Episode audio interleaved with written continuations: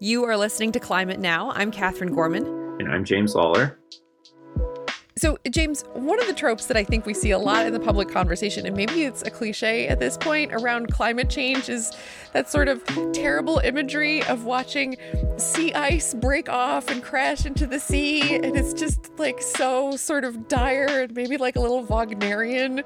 So let's talk about that, like sea level rise. Yeah, it's it's one of the aspects or dimensions of climate change that the public has connected with because it's so clear. Like a rising ocean does damage to coastal property and makes storm surges all the worse. So it's something that the public is really caught on to. But what's less well understood is how exactly those dynamics work. And the fact, for instance, that global average sea level is different from the effects that might happen on a local level which is harder to understand. So there are all these interesting dimensions to the rising ocean that we have to explore and we have to understand better. And here to talk with us about it today is Dr. Bob Kopp, who is a climate scientist at Rutgers University, the director of Rutgers Institute of Earth, Ocean, and Atmospheric Sciences, and a director of the Climate Impact Lab. Bob, let's start with an easy question. How did you get to where you are today? Well, I mean, I sort of ended up as a climate scientist by a rather long arc. I started out as an undergraduate wanting to study life on Mars. Uh, so I sort of did. I, I, worked on Martian meteorites, and that got me his, interested in the history of life on Earth. When I finished my PhD, I sort of wanted to take my skill sets, of looking at the Earth as a system, and, and try to deal with what I thought was one of the most pressing societal and policy challenges of the day, which was climate change. So I started at Princeton working with Michael Oppenheimer, who's a great friend and, and mentor of mine, on sea level change. I spent uh, the first two years of the Obama administration in the Department of Energy's Office of Climate Change Policy, working with a great team there and getting a lot of really interesting experience both on sort of domestic regulatory policy and international clean energy cooperation. And then I you know, got an opportunity to come back to academia in a position that had both a science component and a policy component. So I came to Rutgers in 2011, uh, and I guess this would make this my 10th year here. One side of what I've been doing is sort of grew out of the work I did at the Department of Energy on the social cost of carbon. And so that was a collaboration with, with now the three other co-directors of the Climate Impact Lab. And we've been working on sort of tying the state of the art in physical climate modeling to the state of the art in sort of statistical econometric studies of how people respond to climate to improve estimates of climate damages.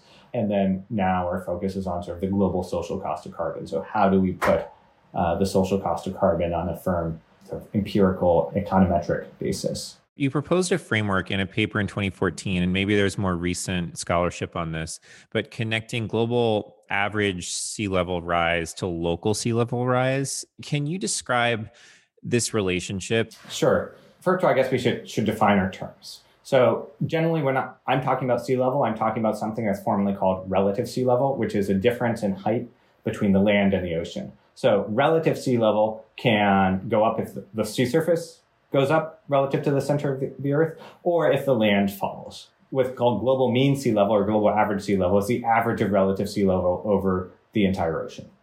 Let's let's like look at New Jersey. So what are the factors that control sea level off the Jersey shore? So starting with sea surface height, right? Because we got both sea surface and, and land height, sinking of land and rising sea surface that contribute. So so one, right, the expansion of water has it takes up heat, right? That that'll raise the sea surface. Two, right? The heat might not go everywhere in the ocean like equally, right? So actually that sort of thermal part or what we call thermosteric can lead to different sea level rise in different places.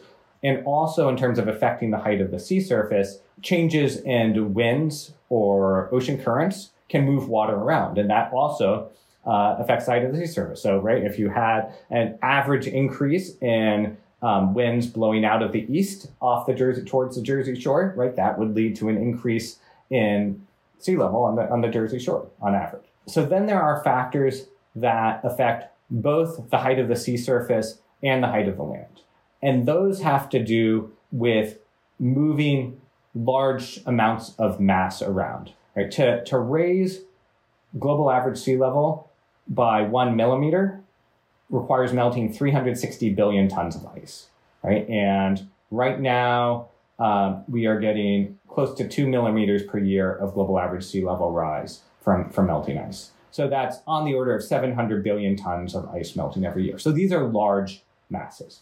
And when you move masses like that around, you affect the gravitational field of the Earth. So when you melt, say, ice in Greenland, it actually causes a sea level fall near Greenland because there used to be this attract this gravitational attractor on Greenland and it's gotten weaker. And so you get less than average global sea level rise as you as you move away from it. So you know we get in New Jersey we get probably about half the global average sea level rise from Greenland melt. And then if you go far away, say out into the you know the tropical Pacific, you get more than the global average, up to about 20% more. And then there's also things that just cause the land to sink. So groundwater withdrawal you know, does have this mass effect, but the largest effect is very local, where pumping water out of the land causes uh, the land to sink. What are the orders of magnitude on that particular change? So it really depends on where you are. Well, so New, New Jersey is not a most extreme example of groundwater withdrawal, but we're probably talking about seventh or eight, eight tenths of a millimeter per year over the last, on average over the last several decades out of a total of four to five millimeters per year. Or you go to Bangladesh, right? You can get order of three feet of sea level rise per hundred years or more just from from, from groundwater or, or or oil and gas pumping. Um, so in places where this is a major factor, it can that can be a really large factor and dominates what you see. Bob Kopp of Rutgers University. You know, James, it's just such a far reaching systemic issue sea level rise. And like on such a level, I never thought about it changing or having an impact of on the gravity of the planet, but of of course, right? Like that's that's that's how systemic and fundamental these issues are. And, and in addition to that, he's he's also done amazing work on the social cost of carbon, which is one of the other super fundamental issues and really one of the like crucial ways that we can understand the impact of all of this on our lives. You know, Bob Kopp has really made a career focusing on understanding uncertainty and on quantifying uncertainty, as we've heard, both with respect to sea level rise, but also large scale and intricate interactions between the climate and the economy. Yeah, precisely. And one of the issues that's really at the the interface, the interplay of those two things, the economy and climate change is the social cost of carbon. And he's also spent a lot of time working on that and we we got a chance to dig into that part of his work as well. So, I'm going to focus on not what's happening now because I honestly don't know and nobody knows what's happening right now because there's an active process to revisit this. But I'm going to focus on sort of as of 2016, and then we can talk a little bit about what the Trump administration did. I think as 2007, there was a court case where the Bush administration was sued because they had issued may have been a fuel economy rule, but but some regulation and not taken into account the benefits associated with reduced carbon dioxide emissions. And the court ruled that it was arbitrary and capricious for them not to factor into account uh, the benefits of reduced climate change associated uh, with their emissions. And so, sort of 2008, in the last year of the Bush administration, you know, the different agencies started taking various different approaches to estimating, you know, what is the value to society of reducing carbon dioxide emissions by a ton. Right. That's that's what the social cost of carbon is. It's it's the benefit to society of a small reduction of greenhouse gas emissions measured in terms of dollars per ton of CO2. In 2009, when the Obama administration came in, they said, okay, well, we actually need a standardized approach to this that's used consistently across agencies. And so they set forward, set forth a, a process, an interagency process that turned to the scientific literature to, to develop the methods used. And so let's just say that the social cost of carbon is not purely a regulatory concept. It's a concept whose roots in the climate economics literature go back to the early 1990s and outside of outside of the carbon dioxide concept in particular this work on sort of social cost of environmental pollution goes back to the 60s and 70s there are these relatively simplified climate economic models called integrated assessment models. They are models that have some representation of how changes in emissions uh, translate into changes in temperature, some representation of how changes in temperature translate to economic damages. And there are sort of three major models that the Obama administration used, DICE, PAGE, and FUND, uh, that were rooted in the literature. So what you basically do with these models is you run a simulation. You say, okay, well, what is you know under your baseline emissions in a population scenario? What is the economic growth trajectory? Okay, now we're going to add a one ton of CO2 in a year, so let's say 2010 or 2020, and we're going to look at how the economy changes in response, the global economy changes in response to that extra ton of CO2. Then we're going to look at that difference. So the difference is the additional damage caused by that ton of CO2. And then we're going to do some economic ma- magic known as discounting to turn this time series of future damages over the next several hundred years into a single number that we value today. And so the interagency working group took you know some st- uh, scenarios from the literature, the energy modeling literature for growth and for economic and, and growth and, and, and emissions. They sort of used the models that were built in to these different climate economic models to represent climate change, but factored into account sort of a standardized uncertainty and how much changes in CO2 translate into temperature. There's some range of that. That's something known as climate sensitivity. And so the final Obama administration social cost of carbon, and I'd have to look it up exactly, but I think in, in current dollar values for a ton emitted in 2020 is around $50 a ton. The Trump administration basically we're going to turn up discounting a lot, so we're going to value the future less, and we're going to ignore any damages that are not directly happening in the United States. So we're going to assume that you know whatever you know losses to agriculture or to human health or whatever that happened in other parts of the world have zero effect on the United States. And those are both things that, that sort of contradict what the National Academies described as, as best practices, and that those two things sort of cut the social cost of carbon from roughly $50 a ton to roughly $3 a ton. How should it be used? Because right now it's used in this yeah. sort of narrow use in terms of, you know, determining the cost of a particular re- regulation, say, that's set by the federal government. But but presumably the, the the the possible use of social cost of carbon could or should be much broader than that. Yeah. So so, so I want to. I don't know if I, before we get to that, if I can talk about how, how it's being the, the things on the agenda for thinking about how to improve it. So first, one thing that the, the Biden administration can do potentially right away and may, and may within their first 30 days is reconsider some of those discounting discussions. So they're certainly going to go back to using a global estimate. And, you know, that's justified for a number of grounds, but including because it turns out that, you know, other countries respond to US action on climate and the US reducing its emissions catalyzes emissions reduction elsewhere. There's a strong argument to be made for lowering the discount rate, and there's a lot of complexities around the discount rate, but but the basic thing to take away is that the discount rate currently used as a central value is about 3%.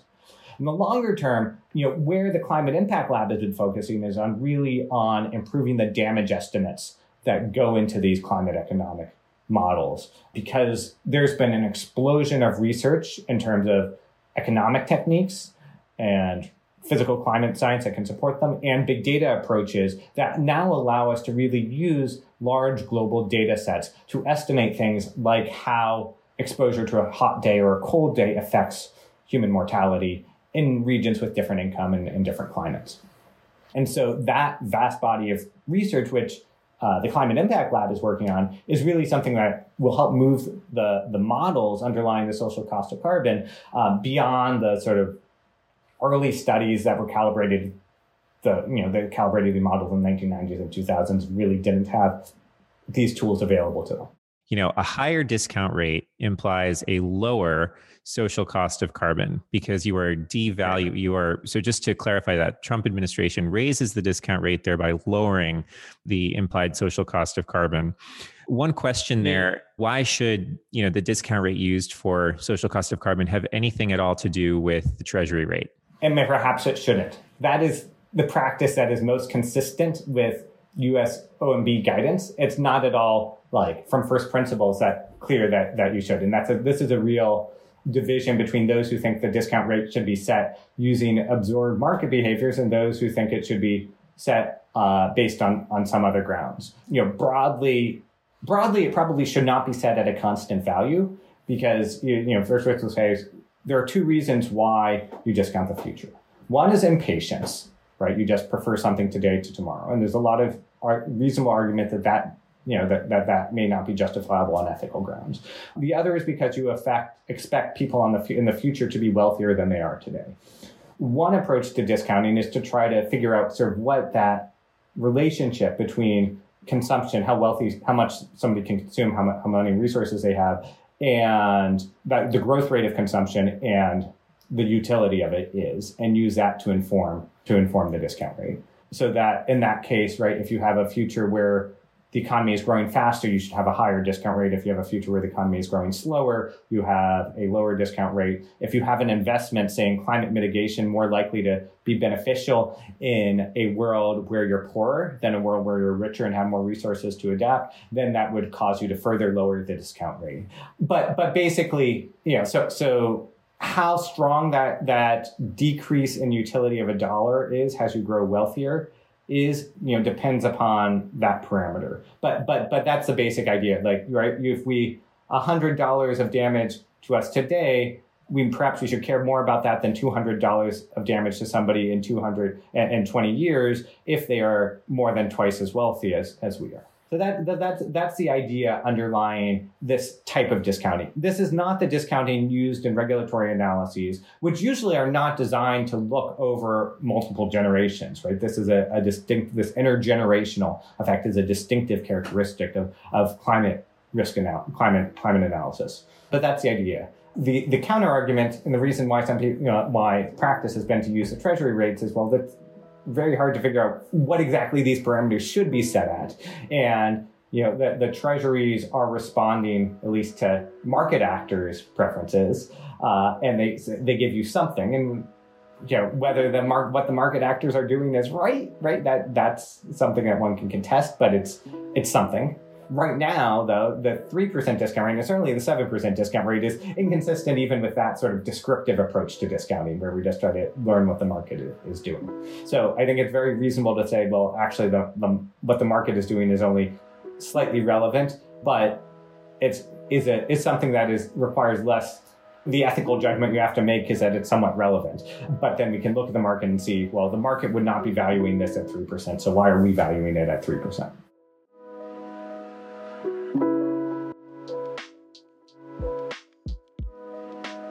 Bob Kopp of Rutgers University. It's so fascinating to hear the breadth and the depth of the work that he's doing and just really taking a clear look at fundamental ideas like risk and how we react to it i think is so is so crucial for creating the plans that are going to be necessary to react to our changing world it's fascinating and just an update since this episode was recorded, the Biden administration did return to the Obama era $51 per ton social cost of carbon and has called for the interagency working group to reassess that number, so it could go up. And they're working on that assessment at the Climate Impact Lab, where Bob is a director. Bob Kopp's work is definitely work to watch and to stay abreast of. You can read not only the work he's done on the past IPCC assessment report, but also his book on the economic risks of climate change. Absolutely. And of course, stay tuned for the next IPCC report, which will prominently feature the work of Professor Kopp. Well, that is it for this episode of the podcast. You can head over to climatenow.com to check out other interviews, watch our videos, and sign up for our newsletter. And if you want to get in touch with us, maybe you've got an idea that Bob Kopp should look at next, email us at info at climatenow.com or tweet at us at We Are Climate Now. We hope you'll join us for our next conversation.